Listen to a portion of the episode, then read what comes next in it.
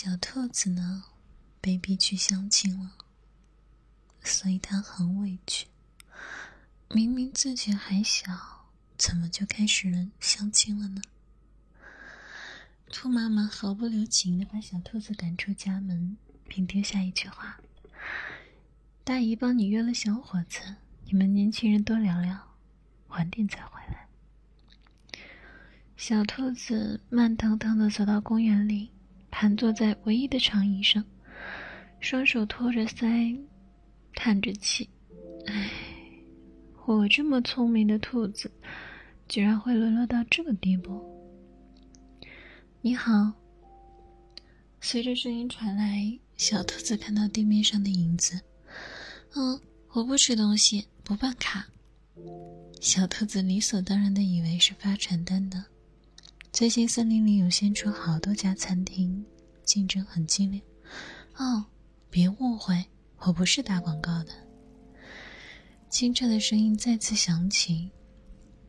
小兔子抬起头，眼前是一只斯斯文文的小狐狸，清秀的面容，戴着金丝眼镜。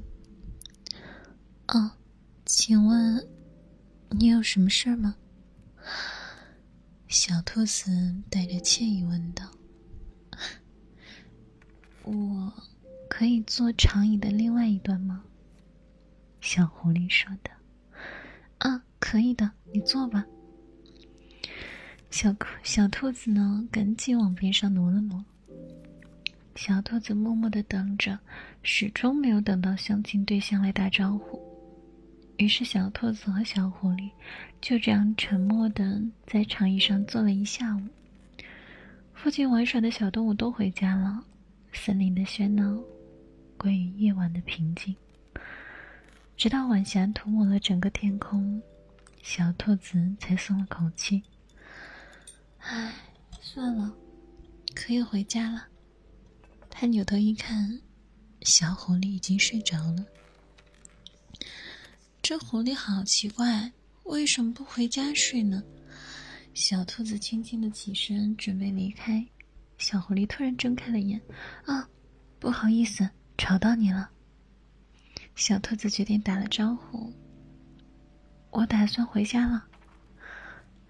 没事，那你注意安全。小狐狸笑着。那，你不回家吗？小兔子忍不住好奇。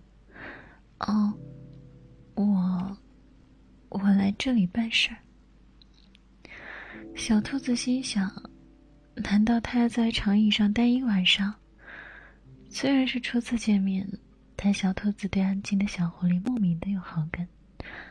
啊，要不我带你去个地方，肯定比长椅舒服。小狐狸闻言犹豫了一下，随即点点头。小兔子带着小狐狸来到山顶，那是森林最高的地方，可以看月亮，还有松软的草地。小兔子跟小狐狸躺在地上。这时，小兔子的手机响起来了，是兔妈妈。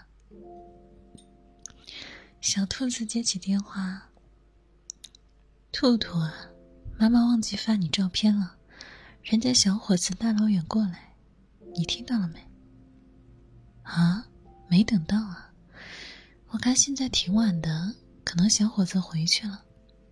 要不你先回家吃饭，明儿带点礼物去赔礼道歉吧。”